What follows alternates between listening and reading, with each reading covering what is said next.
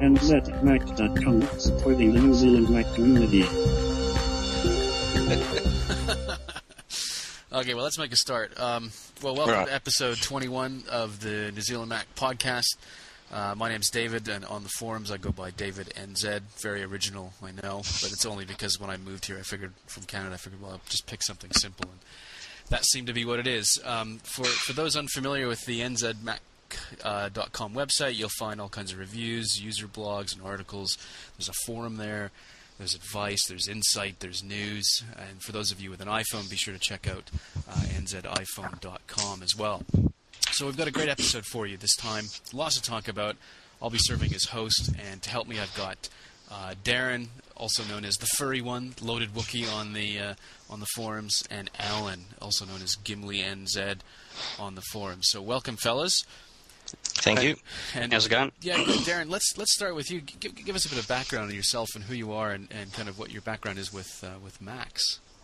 Okay. Well, I guess I'm quite a regular on NZMac. I've probably been there for, I don't know, about 4, maybe 5 years, so close to NZMac starting up. My experience with Mac basically goes back to around about 2001.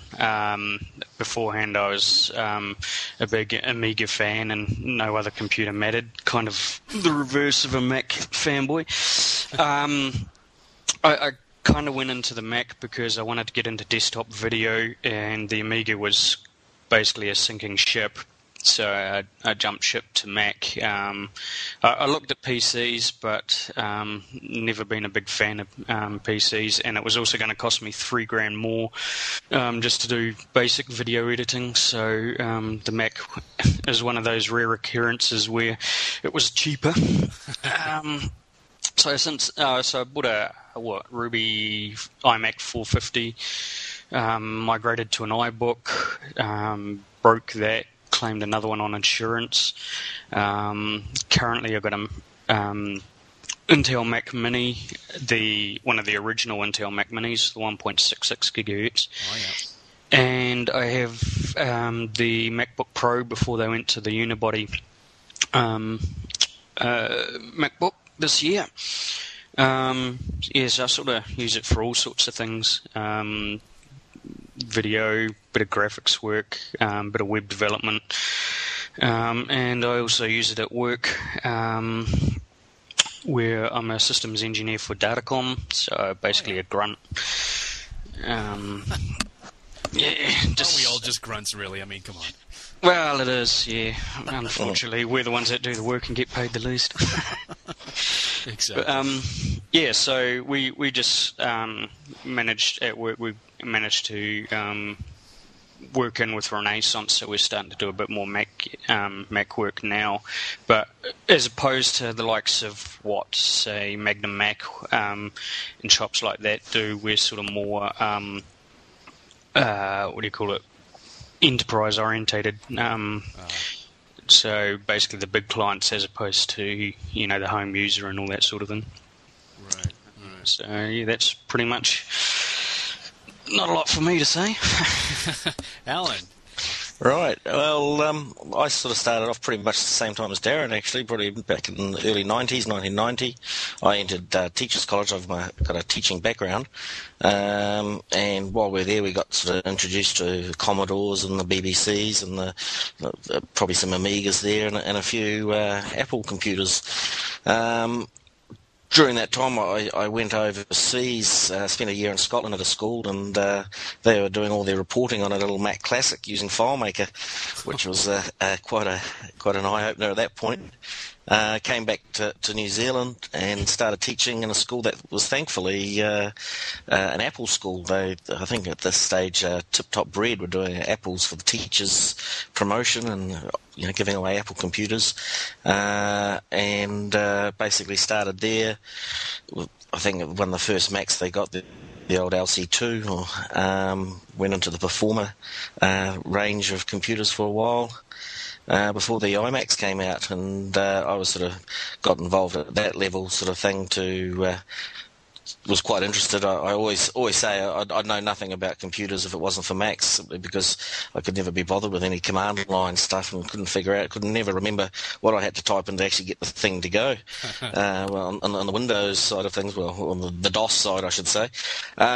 So yeah, it's been a bit of a journey through the school system and working in schools with Macs.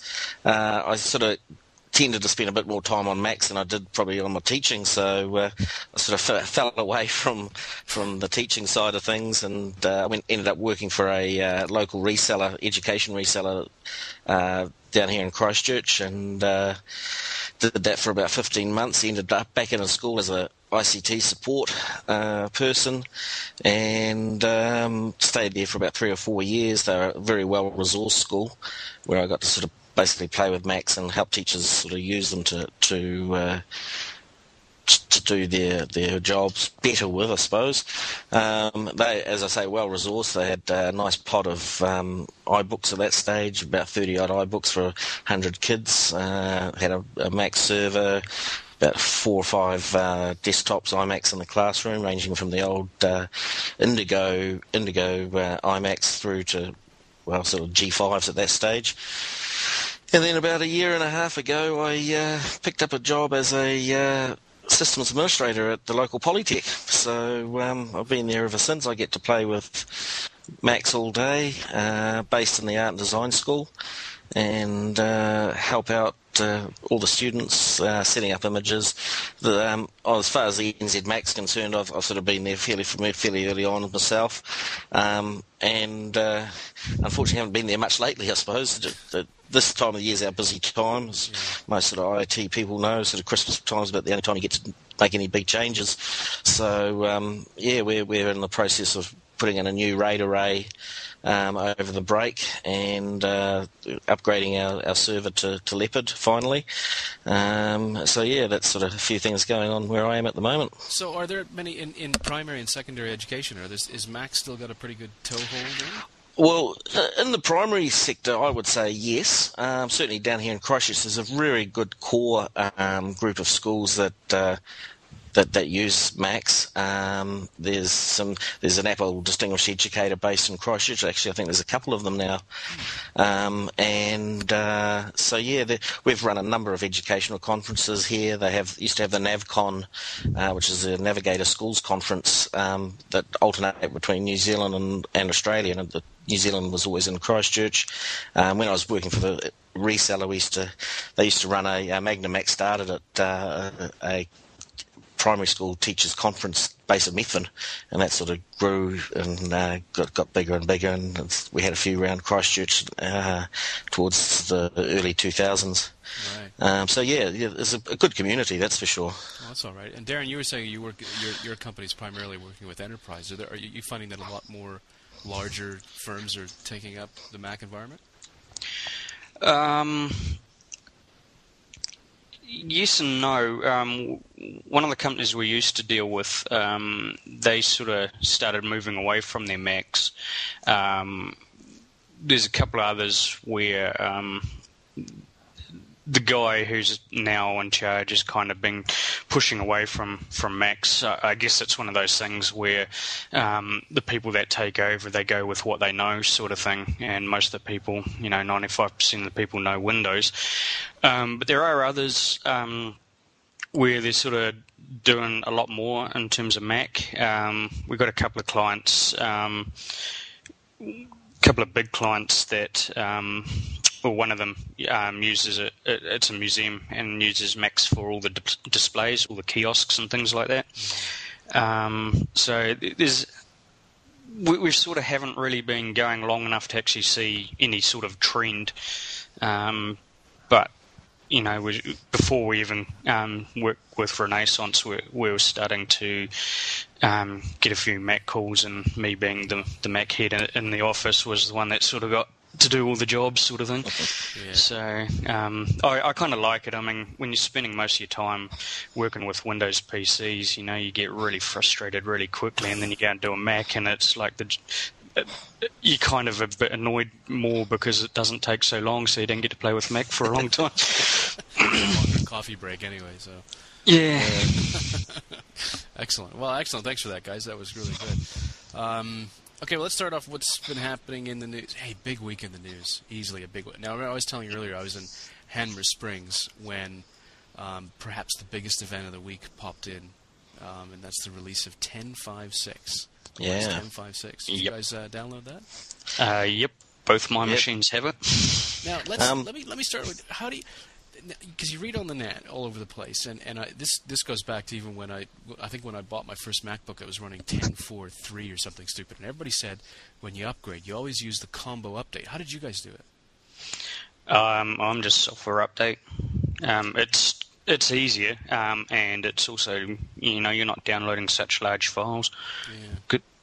Yeah, yeah. Well, I tend to, I'll sort of do the software update when I'm good and ready. I try not to have them automatically notify me, but I'll usually read about it before software update lets me know. So the machine I'm on at the moment is still on 10.5.5. I did my desktop machine earlier today, updated. My work machine was updated earlier or later last week. So yeah, I'm never in any hurry. I like to let a few cobwebs get out of the way first and make sure if there's any problems with it, I'll soon hear about it. But yeah, I sort of didn't have any problems just through software update. Although I have heard of a couple of people told me that they have had issues with it. Yeah, that's what I've read as well. I usually do a full combo, so I'll download the big... I think this one was almost 700 megs. I mean, it's massive. Thank goodness that Telecom has these. I think we're on the 40 gig plan here at home, so not too much to worry about, but still, Jesus, that's big. So do you download the actual DMG file from Apple's site rather than the software update? Yeah, because I remember I just read too many horror stories, particularly with 10.5.6. I think I was reading on Mac Rumors, too many people were just getting done for when their software update wasn't downloading the full file or something like that, and it was things were going horribly wrong. And I figured, well, I mean, normally with these big point updates, I wait, like you, Alan, I'll wait a couple of days and just kind of watch the dust settle and see what happens and see what people are experiencing. And I wonder how you know, I mean obviously it's one of those things with humanity where if something goes wrong, people voice their opinions. So I wonder how many people are actually really affected by these sorts of things. Yeah, good point. That's a fair comment. I think that's and I mean for me, I mean my desktop at home is still only a G5. I don't have any problems with just the software update on that. So. You know, with the combo updates, I try and avoid the large file sizes. So if I'm up to date, it's usually not as big, so I don't need to actually do the combos, and I just do the straight update from 10.5.5 to 10.5.6. Yeah, that's interesting. Yeah. What I did do this time is I, before I installed it, I repaired my permissions, and then I think I booted into safe mode. Turned around in my chair 3 or 4 times and installed something like that, and then I installed it, and it's been fine. I mean, what are some of the things that it fixed? I'm just looking at a list here. Contacts, calendars, and bookmarks are automatically syncing over MobileMe. Gee, thanks. Wasn't that supposed to be the original one? And then here's one I really found amusing. It improves reliability of address book and airport. Now, is that related? Address book in relation to airport, because I didn't really have a problem with that. No. I wasn't sure what that meant, but it's quite bizarre. Address book is much more reliable. I'm no longer dialing somebody else's number when I want to dial. Yeah. So I don't know what that improves time machine reliability with Time Capsule. I don't know. Do either of you have a Time Capsule? Not here. I won't worry about that. Yeah, I'm a bit like that. I intend to. Well, there's only 4 more days till Christmas. I mean. Yeah, no, I think I'd like to get one just to basically use it as a wireless expander, and then just have just the easy use of a thing. But at the moment, I'm just basically external hard drives. Yeah, me too. Includes fixes for possible graphics distortion issues with certain ATI graphics cards. Now, what machines have ATI? I've got one of the new Unibody MacBook Pros. Has that got an ATI? No, it's an NVIDIA. No. I think it's... There hasn't really been a lot of ATI since they went Intel, right? Oh. So it's probably mainly just like the G5s and things like that. I think the lower-end ones have got them. I was doing a... some checking out of different models. Somebody was wanting to get one for work and seeing which one was the better one. So yeah, I think some of the lower end ones still have the ATI, or possibly I think the desktop, some of the iMacs do. Oh, really? Okay. The amount of problems I've seen with ATI lately is I think they're sort of starting to go downhill a little bit ever since they got taken over by AMD. Oh. It's amazing. ATI seems to be the ones that are failing the most. Yeah. But maybe it's just, luck of the draw that we're getting at work, so I don't know. You never know. And then several improvements to Mail to improve performance, junk filtering, and handling of PDF attachments. And ironically enough, people were complaining that Mail was freezing on them after they applied this update. So, oops. Wow.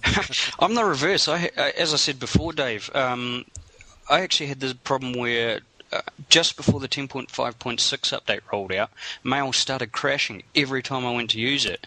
And then applied the 10.5.6 and it worked fine. So, I don't know, maybe there was planned obsolescence in the old version. I don't know. Yeah. Could be, yeah, could be. Yeah, that's a nice... I've had no problems either way, I've always used Mail. I've got several accounts running through Mail. Even my... Oh, hang on a second. We lost.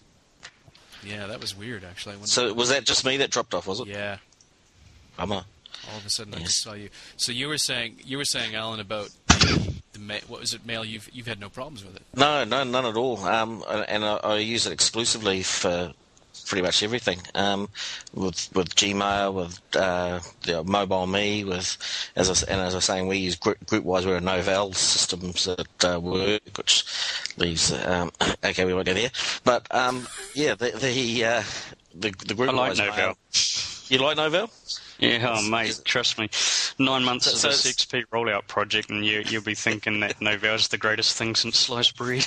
Yeah, well, we've got some very strong supporters of it at work, so I don't think it's going to be going anywhere for us for a while. But we use a Groupwise Mail client there on the Windows side, and I just keep using Apple Mail on the Macs without a problem. Yeah, so, I have to say I've never had issues with Mail. I mean, nothing serious. A couple of times in the past few years it's crashed, but it's been nothing serious. That's for damn sure. But yeah, I'm in the same boat. Apart from yesterday, but Mail's pretty much. It's a bit hit and miss with Gmail, but I think that's probably more Gmail than anything. Yeah, I find that it's hit and miss with Gmail as well. Actually, you're right. I get every once in a while it just doesn't want to play. Mm. Huh. Yeah. But anyway, 10.5.6 is out. No problems here. It seems fine. So grab it if you can. For sure. What else is in the news? What else happened this week? Oh, the old Macworld lack of Steve Jobs. Did you hear the latest on that? There's a petition going now for everybody who goes to the keynote in person to be really silent.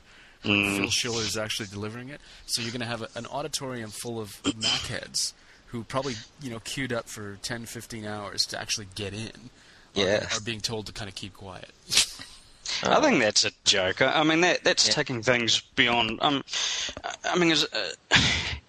yes, Mac fanboys think Steve Jobs is a god, but he's mortal. He's going to die. So sooner or later, someone's got to take over. Sure. And I think it's a good thing that Phil Schiller's taking it over this year. It gives people the opportunity to see Apple without Steve Jobs, and I personally think it's a great thing. Yeah, and the other thing is these big conferences too. I mean, there's lots of vendors pulling out of them. I think Adobe are pulling out of a few of them, from what I've read recently. It's just it's a return on investment thing. They cost so much to go to, from the vendor's point of view, to hold their stalls there that Apple don't need to be there to get publicity. They can get it so many other ways. Yeah, exactly. I'm reading this from Lisa Snyder King. This is via unofficial Apple weblog, and she was writing on her weblog, I guess. By announcing their departure from this beloved show hosted by IDG, Apple is sending a message to the entire community, professionals, hobbyists, media, Mac user groups, and even IDG themselves, that they care nothing for the community who supported them through thick and thin. And she says, "My name is Lisa Snyder King, and I'm mad at Apple." Oh, good on her. Each to their own. Yeah. Like, I don't understand why people expect Apple to you know, be any different than any other company, really. Oh, exactly. There's been a few good write-ups. One blog I go to quite often, Roughly Drafted. He's really good at taking down the media because he does a lot more research than the media, obviously. But he basically said it's too expensive for Apple. Why does Apple have to pay IDG when they can do all of that stuff on their own? I mean, they got the campus to do it. That's where, when you look at it, most of the product releases have been coming from. You know, Unibody, iPhone 3G and all that. It's all been on Apple's campus, not at any of the shows. And you made the point too, you know, with the Apple stores, they've got a much better chance of getting more people involved in the release outright. Because I could just imagine over there they'd have big screens they'd tie it into the keynote, and I think it'll be a more sort of intimate sort of a thing. People, there'll be smaller groups and all of them talking about the keynote and all that. I think it's a much better idea to use the Apple stores and the podcast on iTunes and all that. So. Yep. Yeah. Have either of you ever been to a Macworld? No, I wish. Not so much. I'd love to attend to one of those big conferences. I think just to be sort of, you know, there where there's so much happening, so much information, so much knowledge there. To be able to tap into some of that would be great. I want to meet Andy Ananko. Oh, yeah. Wouldn't that be great? It's the only reason I want to go. Andy and Leo Laporte. Hello. Oh, Leo. I'd actually prefer to go WWDC. I think that would be the more interesting one. Yeah. I'm just trying to figure out some way how I can convince my bosses that it's good PD for me to go. I think I've got to be in a job a bit longer for that to happen, though. I was close this year, 2008, because I was coming back from Toronto. From holidays with the family, and I think I was going through San Fran. I think I flew through San Fran, and I think that the next week it was going to be Macworld. I mean, I had to get back to Dunedin, unfortunately, but I half was tempted to sit there and maybe I should just stick around for a bit and see what it's like. I wouldn't have got a ticket, but I don't know. Yeah. If you're anything like me, you'd want to at least walk past the building and take some photos. Yeah, exactly. Just to say you were there, even though it just cost you the week's accommodation and all that money. But that's right. So. I think I'd prefer to see I was just thinking I'd prefer to actually be in San Francisco at the time. I think it'll be interesting to see the impact on the town. Yeah. You know, because there'd be a lot of people coming from all over the country, all over the world sort of thing. So I think that side of it would be quite interesting, and I guess we probably won't get to see that anymore, but I don't know, maybe just me. Is this the end of Macworld? I mean, is that it? If Apple's not participating and they're not playing along, what's the point? Yeah, well, they've closed a few of them, haven't they? They used to have one in Paris, I think, and another one somewhere else in the States. Yeah, that's... It used to be Macworld New York, and then they tried to push it to Boston, and Apple said, no, if you do that, we're going to bail. So history shows that it will, but whether or not that's a bad thing is debatable. Anything else in the news that you caught your eyes, fellas? Oh, I've been too busy to catch up with all the news, to be honest. The only thing is the you know, all the rumours of what's coming out and... You know, the new year at Macworld, whether it's a netbook or you know, something along those lines, new Mac Mini, it's just all the same old stuff. Yeah. Nobody really knows anything at this stage. No. I think the Mac Mini would probably get an update. It's been a wee while, and it's a great little machine, but it's one of those tricky ones. You know, it could be the next cube, so it could disappear. But I think if they're going to do it, they'll be sticking in the new display port, which will give them a bit more room to add a few more ports, maybe FireWire 800 or something like that. That would be nice. Yeah. Well, we were kind of, one of the things we talked about in the last episode was our predictions for Macworld, and we talked about Snow Leopard coming out, and then just this week, I don't know, maybe Darren, you can explain this to me, but what's this issue with OpenCL as part of Snow Leopard? What is that? Yeah, I've been looking at that. OpenCL seemed... From what I can gather, it's actually a layer on top of OpenGL, which is related to all the graphics. From what I can gather, what it does is it utilizes clock cycles of the graphics processor to increase the performance of the overall machine. Oh, really? Yeah, so when you know, just using Mac OS X, say maybe Mail or something like that, or playing videos or something, the graphics processors these days are just phenomenally overpowered for what they're being used for. So there's a lot of wasted cycles. So if it's coded in OpenCL, it means that the machine can actually take those cycles and do whatever. So anything that's not reliant on the graphics machine, graphics processor, it just basically gives your machine a bit more of a speed boost. So I think where it would be quite good would be with the likes of, say, Parallels or VMware, where you want a little bit more grunt just to run Windows. That could be interesting. Yeah, I was actually hoping it was going to go the other way, and basically allow them to stop using the central processor to actually do all the graphics stuff. Right. Because a lot of them now, I know it works on Windows, where basically the CPU basically processes all the graphics and then fires it off to the graphics card.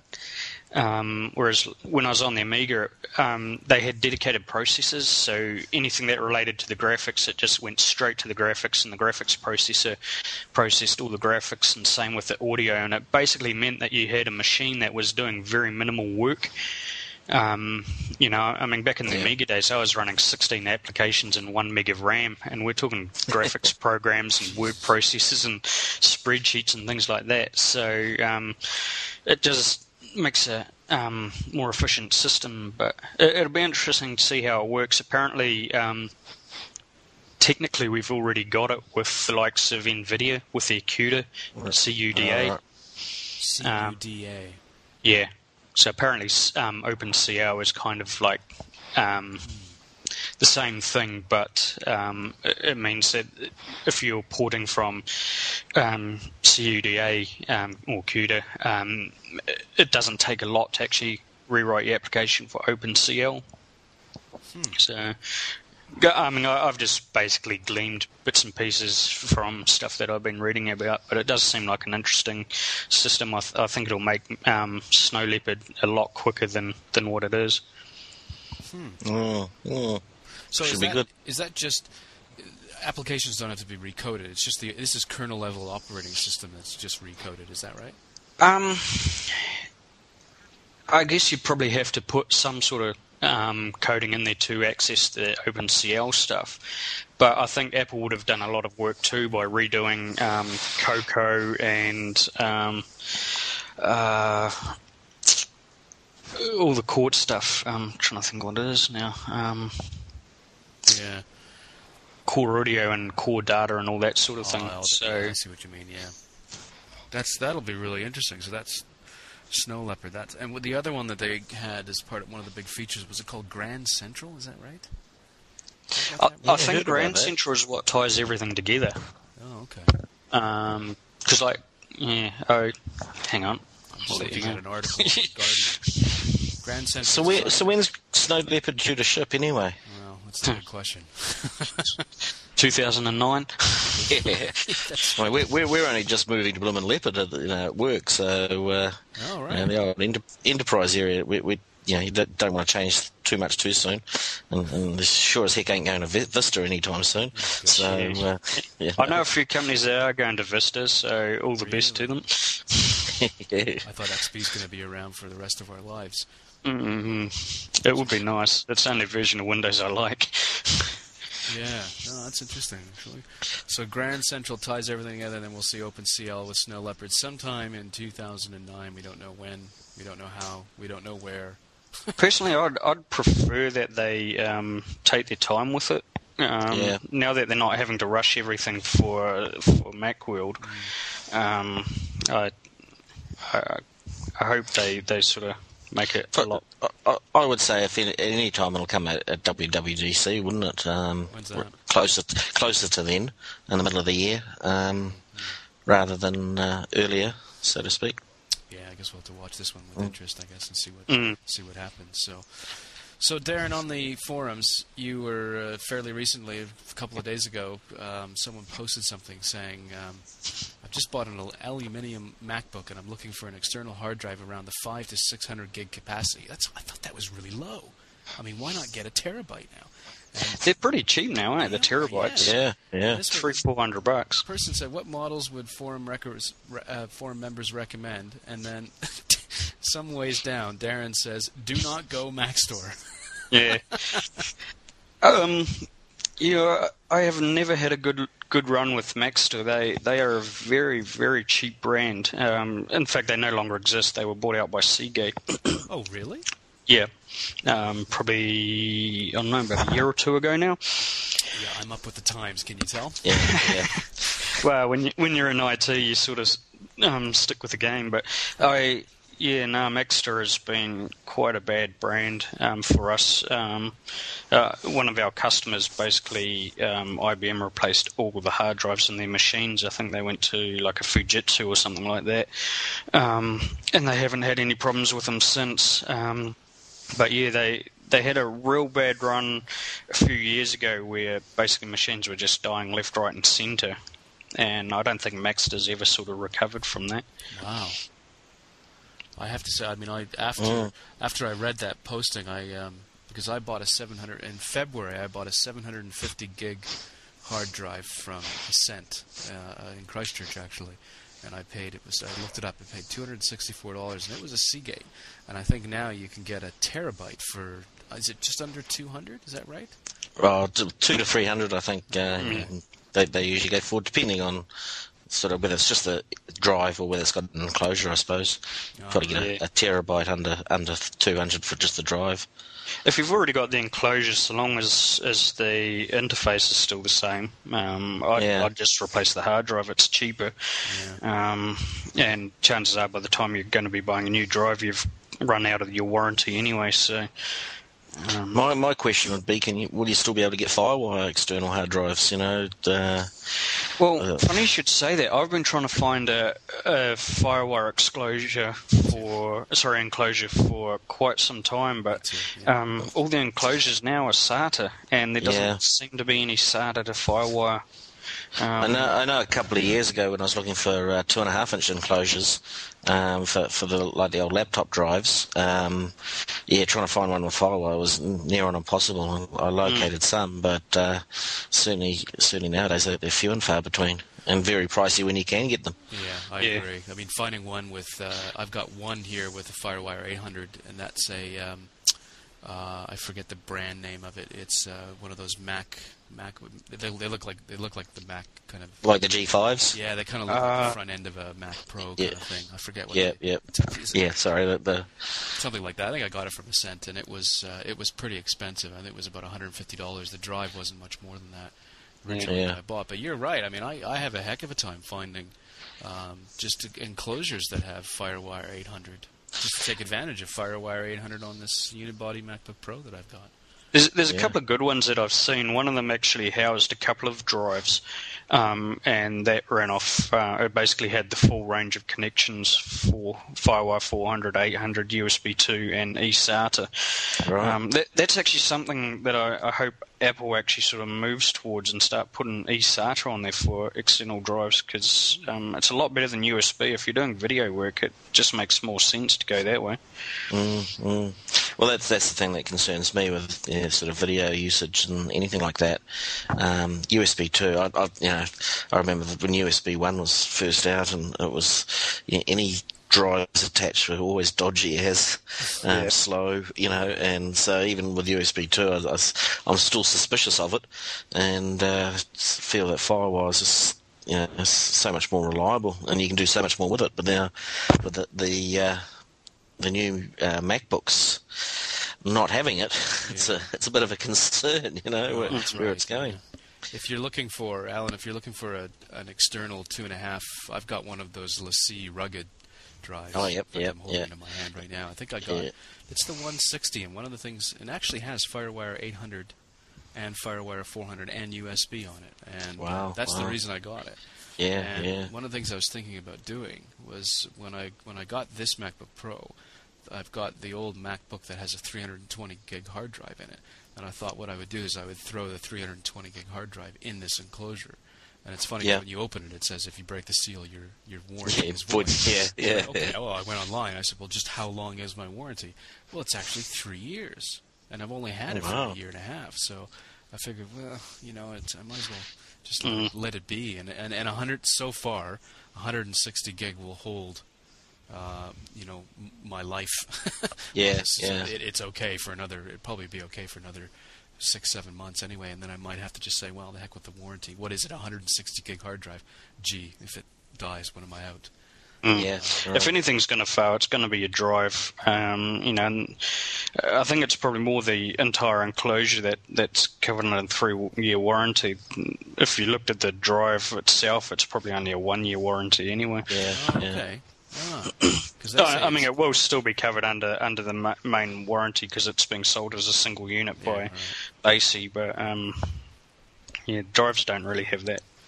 What kind of drive do they put in these Lacey's? Do you know what it is? I haven't seen inside. I wouldn't be surprised if there's something like a Hitachi or something like that, which is the same drives as what's in a lot of the MacBooks. I'm just seeing if I can open it up now. It's got some funky tabs on it. I'm not sure. Yeah, I did that to a iAmiga external enclosure for a 3.5-inch drive, and I needed to get in it. I needed to put another drive in there from a faulty iMac that had been upgraded without having a firmware update on it. Anyway, I had to end up pulling the whole thing apart so I could get in, put this thing in there. But and it's still going strong, so I didn't break anything. But I knew I'd voided any warranties, but I still used. The name brands that come with the drive, they tend to be quite a very sealed unit. Whereas if you went to, like, if you had a 2.5-inch hard drive and went to, like, just bought an enclosure or something like that, they're quite easy to get into and replace. So, if you're buying one that's already made up, they tend to seal them pretty good so that you can't get to the drive. Yeah, I've had good luck with Western Digital drives, I have to say. Yeah, that's one of the. Oh, that's about the only drive I would actually recommend over every others. I have had very few problems with Western Digital. That was one of the reasons why I recommended the MyBook. I was going to say they're the MyBook ones, aren't they? Yeah. Yep. Yeah. Is it worth it to go with a MyBook as opposed to build your own? I always wondered that. I would say it all depends. If you can get the enclosure you want, you know, that's as we're talking before. You know, if you can get the enclosure you want, and it's certainly going to be cheaper. But then, your warranties might not be as long. Yeah, that's fair enough too. Yeah, that's a good point actually. I mean, you know, you get a terabyte MyBook, and they've got basically all the FireWire and USB and all that ports on them. I think you'd be set for quite a while if you went that route, because it's going to take a wee while to fill up a terabyte, let's put it that way. Well, that's right. I mean, unless you're doing massive videos, I mean, geez, I mean, I'm in the information business, as I always say, and I think, you know, a terabyte is a huge amount of data. I mean, it was only literally, I mean, before I went Mac, I had an IBM ThinkPad X40 that I used to do round-the-world trips 2 or 3 times a year, and I used to carry that and then a little small 20-gig hard drive, just a 1.8-inch 20-gig hard drive, just as kind of a backup. And I couldn't take everything with me. And it's only been in the last 2 years, I would say, that if I went away somewhere, everything, my entire life, everything to do with my work, everything is with me, you know, right next to me on the plane and the hotel room, that kind of thing. And it really is phenomenal how much or how... It's so easy. The space is pervasive. It's everywhere. Yeah, yeah. I mean, I have this problem at the moment where backing up, I sort of tend to use bigger, you know, machines than I have drives available, and I'm trying to figure out what's critical to back up. Yeah. Thankfully, I mean, other than a few years back, I had a PowerBook, G4 PowerBook, that died on me, the hard drive, and I was able to recover most of that stuff. But I've never really had a hard drive die on me up until that point. But yeah, it's sort of, and the rate that the drives keep going up in capacity and price coming down, you're sort of trying to figure out what to get and when. Yeah. It's a bit of a worry. No, backups are pretty critical. I mean, I tell my students that if anything, what they should have at least 2 or 3 backups, preferably one completely off-site. And I hear stories all the time of student flats getting broken into, and they swipe the computers and the external hard drives and the routers and the modems, everything gone. Yeah. You know, they just get completely cleaned out, and it's heartbreaking. I mean, it's. This day and age, when everything can fit on a little USB pen drive, I mean, Jesus. Well, that's it, yeah. I mean, even things such as that, an 8 gig one of those is, cheap as chips these days. Yeah, $30. Yeah, it's just incredible. It is. Yeah. Whether or not that's retail, I don't know. It's what we can get them for. In fact, I think we can get them for less now. I think we could get 8 gig ones for like $17, $18. Jesus, for our suppliers here. Yeah, we were given 4 gig ones earlier in the year, and I think they were sort of around about the $20 mark at that point. So, and they're just coming down at a phenomenal rate. I go to conferences now, and we get in our conference packs, we get 512 gig or 12 megabyte pen drives. Well, that's nothing. What would you use that for? I've still got my original 256 meg Dick Smith branded USB key, and I think I paid, I don't know, about $100 for it at the time. So it drops. When I was working for the Apple reseller down here, we were given either 16 or 32 meg ones. I think it was 32. The boss got the 64 meg one, and somebody was. So I remember somebody actually put OS 9 on it and used it to boot their iBook at that point. And just to be able to do that, they thought that was quite cool. But that was 32 meg, and I find 128 meg ones left in machines by students. Quite often. Really? And you sort of think, try and track them down if you can't do that. It just sits on my desk until I've cleaned it out, basically, because it's no good for anything, really. You mentioned backup, Alan. I mean, I talked last time a little bit about how I do my backups, but how do you fellas work your backup? I don't. That's what I'm saying. Wow. I go on the principle. I've actually got all my data on several computers, including my work one, my home. I've got a desktop, and now I've only recently been issued a laptop for work. But I tend to have everything synced through there. Most of the important information's through on my MobileMe. I don't necessarily have major files that I need to sort of hold on to. It's really photos would be the main one. Right. Okay. Yeah, I'm in the same boat as Alan. I don't really do a lot of backups, but I do sort of back up like my Aperture library and all that onto a separate drive, and periodically just move all movie files and all that onto separate drives. But as to using Time Machine, I started off using it and I quite liked it, but it got to the point where you're just basically filling up drive after drive after drive. So I think you can alter it. I think probably the only thing that you really need to back up is your user profile directory, and I've only got one of those. So everything else, if it dies and just rebuild, it doesn't take that long to rebuild a machine. Mm. So, well, one of the things I did when I got, as I say, I'm running a MacBook Pro pre-Unibody. It arrived 2 days before the new one was announced, but I kind of knew that. But I was after one of the matte screen anyway, so I wasn't too concerned. But I wanted to sort of start afresh for it. I've sort of had the same. I've had files there that have been sort of 8 years old, and almost preferences from things 8 years old. Almost pre OS 10 days in some cases, and just the opportunity to start afresh was too good to pass up in this case, and so I've just sort of slowly added to this as I needed stuff, because a lot of stuff you sort of carry around with you don't ever need again. And so it's when I need it, I know where to go to get it, and I just had it when I need it. And find it actually runs a lot better because of it. I tend to rebuild my machine often. Because I'm a bit of a player, so if there's something that sort of catches my eye, I'd sort of install it, and then you find that you don't use it anymore. And unfortunately, Apple still hasn't given us a decent uninstaller, although I do use an application called AppDelete, which is actually pretty cool.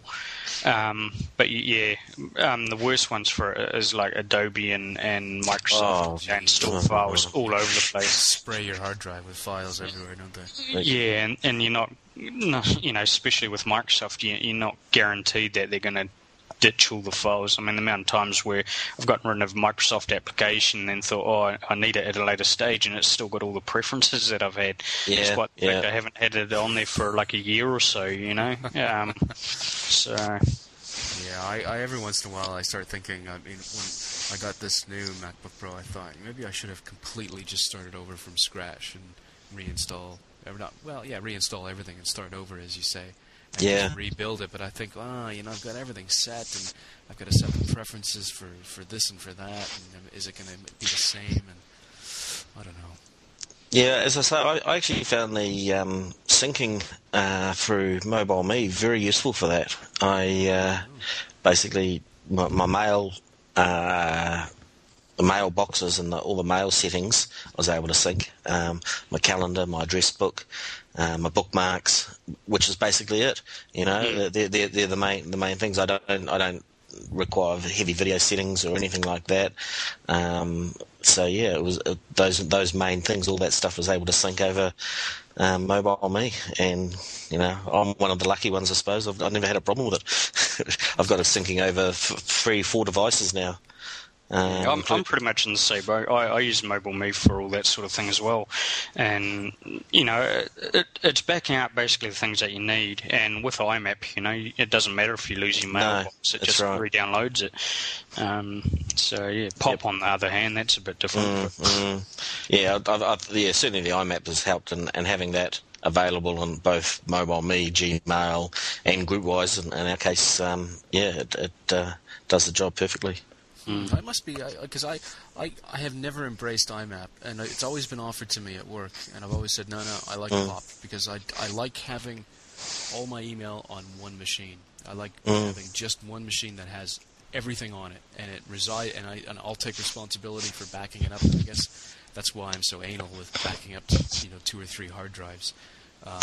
In fact, I just stopped my Time Machine from backing up a few minutes ago as we were talking about it, ironically enough. I don't know, for some reason I've never been burned by not by losing things, and I'm just paranoid that I will lose things, and that's why I've got these multiple redundancy built into my. But maybe I'm being a little too paranoid. You got to go with what works for you.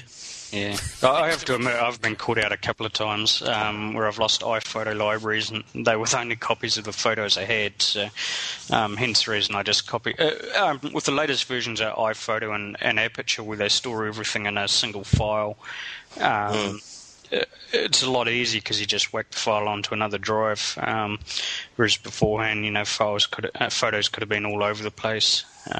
It's one thing I've never understood. A lot of the guys that work, they like to have their photos all over the place, and they wonder how Aperture and all that can do that. Whereas Aperture by default try and copy it all into the library. I think it's easier just having a single file, and that it's not actually one location. Yeah. Yeah. And then you just back that up, just even with, like, say, an Apple script or something, to copy it over periodically or something like that. Yeah. That's not a bad idea, I guess. Let's get to our picks. What kind of? And I know that this kind of format copies other podcasts, but I actually quite enjoy that about other podcasts when people say what they like about certain applications. Although I have a funny feeling we probably won't pick things like they do on MacBreak Weekly that cost $500. That only photographers with high-end Canon 500Ds, Mark IIs, or whatever would use. Good Lord. If I had $500 a week to spend on software, you know, it probably would be a different story. But we're in a recession, aren't we? Alan, why don't you start us off? What kind of? Oh, you're after software or podcasts or? Well, how about we do? A particular piece of software and then a particular podcast that you like? Well, my software that I've sort of one thing that I have. Well, first of all, I've got a couple of things. One that's been given to me recently that I tried a couple of years back when the Mac Heist program sort of started off was 1Password. Oh. And I installed it and couldn't understand it, couldn't figure out how it was any different from... And I still had to type a password in every time. But just recently I was forwarded an email where I could download it again. And I think they had a promotion running just recently, a couple of weeks back. And the guy at work sort of sent it to me.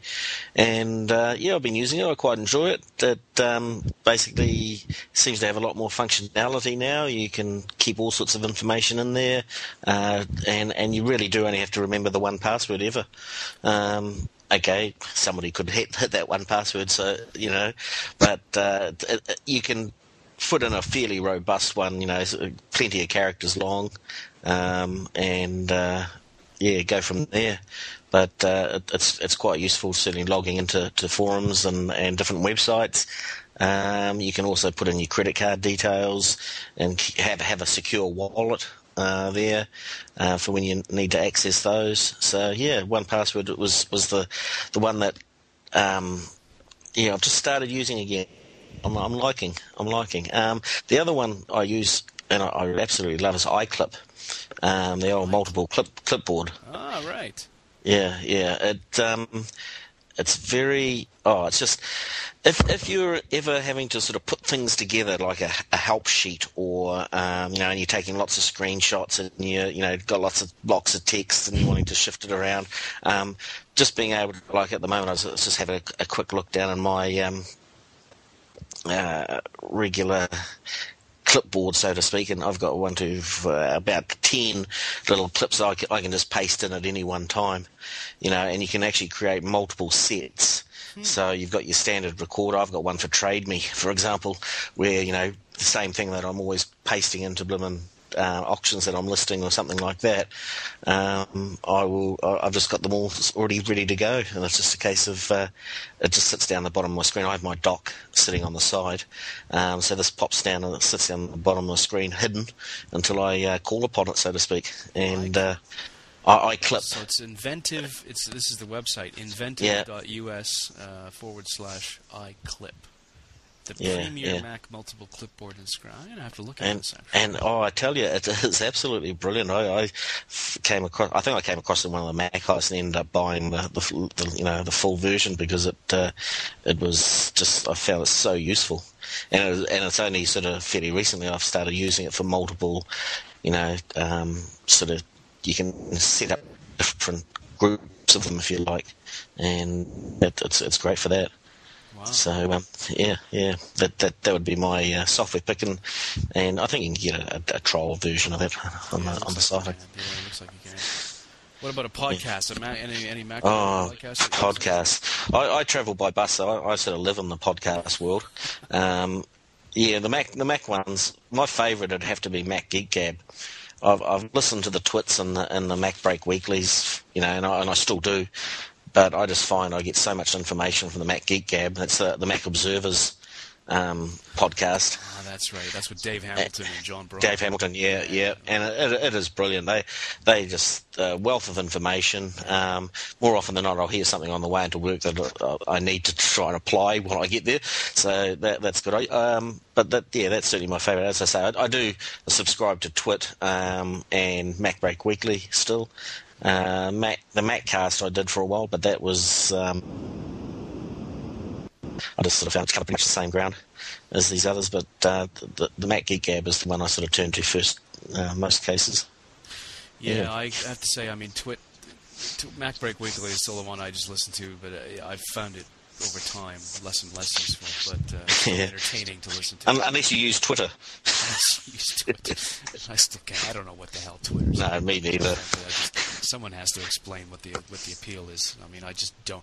I'm too old. I just don't get it. So, oh well, Darren, what about you? A software pick? It's kind of hard to say really because I've been using some really good stuff. I know a lot of people have complained about Bento 2, but I use it basically daily because I've set up a spreadsheet for jobs that I go out to because I'm all over the place with mine. And so I just set up a little basic, well, I say basic, it's got calculations and things like that. But I find it quite happy because I used to be using spreadsheets and numbers, but for this sort of work, the database is much better. But so I use Bento 2, Parallels 4, I've upgraded to that, and I find that just such a better version. Is it really? Oh, okay. It's a lot quicker. I still find it to be the best VM out there. I've used VMware and I've got nothing against it. I think it's a great application, but I just feel more comfortable with Parallels. Because I'm still on version 3, and I noticed that 4 was out. And normally I'm an early adopter on these kind of things, but I've held off, and I just thought, well, is it worth the? It's $70 US, isn't it, to upgrade? If it ain't broke, don't fix it, eh? Yeah, I am kind of like that in some ways, but I think it was just the upgrade price just kind of it kind of shied me away. I thought, well, I'm not sure. No, it's about $70 New Zealand. $80 New Zealand. Oh, okay. The $70 is US is if you actually buy the full version. But if you've already got I haven't bought an actual full version since version 2. I've just upgraded it, so you still need the original full version license. Right. So you just re-enter in the version 2 license, and it works. But I managed to get mine for $39 US, so I think that's about 70. But now it's about $49 US, so probably about $80-$90 now.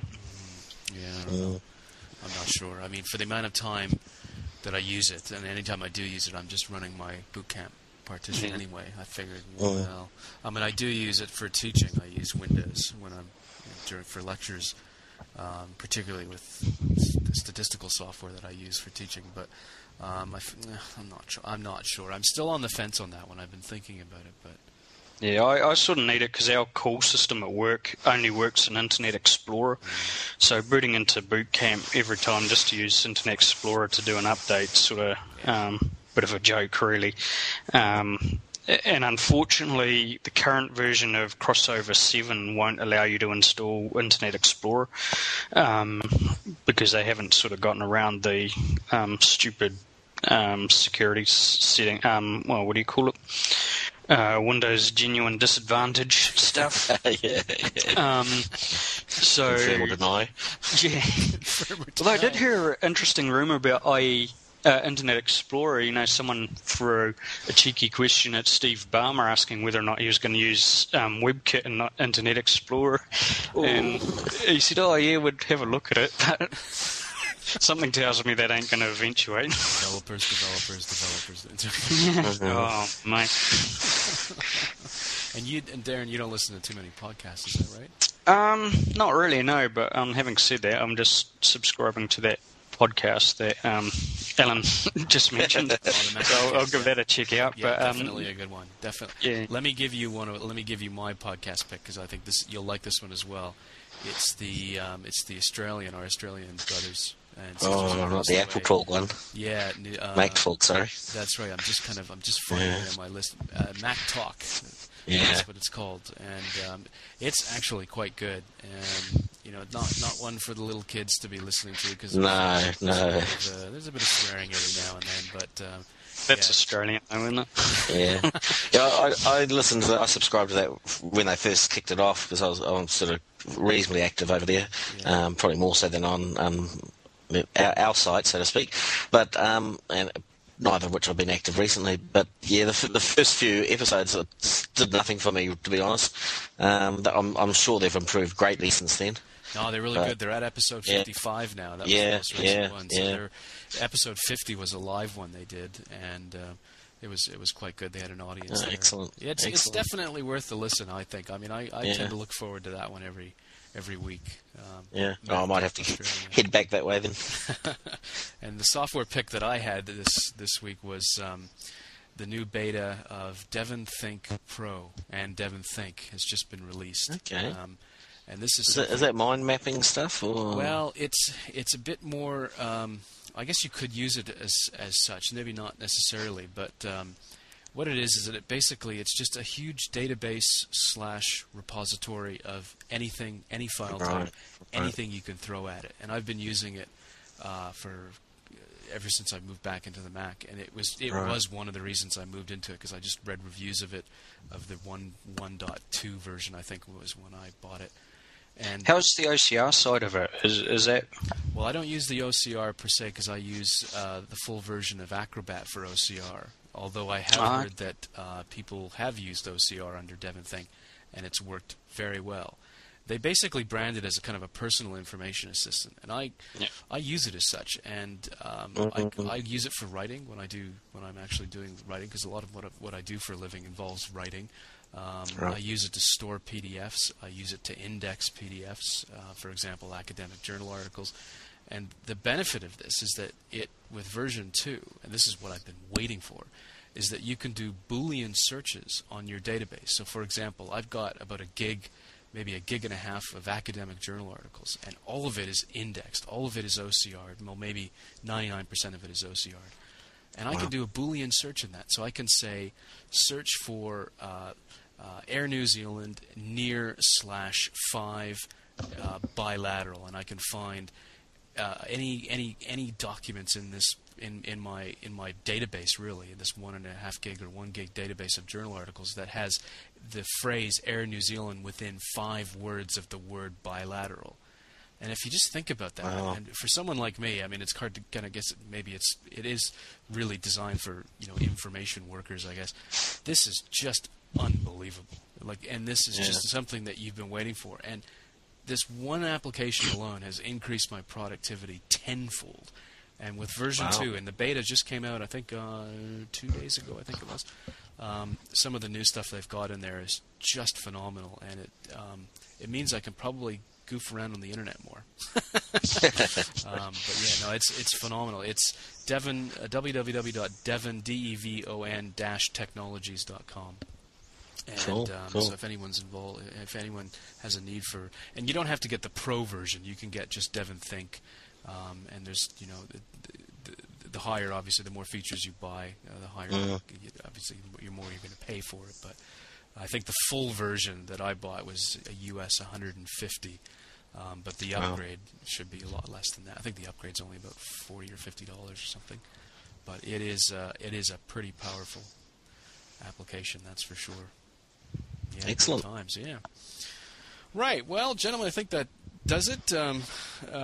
Many thanks to Alan and to Darren, and I've got an email contact if anybody has any comments, and I'm sure when Phil posts this, should give a kind of a shout out. Hello to Phil. Anyway, he's going to post this. He'll allow comments after. Hi, Phil. He'll be listening and smiling right now. You can post comments there, but I guess we welcome feedback. My email's davidnz@nzmac.com. So any feedback, or if anyone has any suggestions or anything like that, definitely fire it, my way. And be sure to visit the website nzmac.com, and it's part of the Apple Store. I should note that it's part of the Apple Store affiliate program. So if you're planning on buying something from Apple directly, just please consider clicking on the links on that main page at nzmac.com, because it kind of helps keep the site stay alive and active, so to speak. So that would be greatly appreciated. So Alan, Darren, thanks very much, fellas. Really, thank you. Really enjoyed it. Yeah, good times, and thanks everyone for listening. And we'll see you next time. The views and opinions expressed in this podcast are those of the guest presenter and do not necessarily represent those of NZMac.com.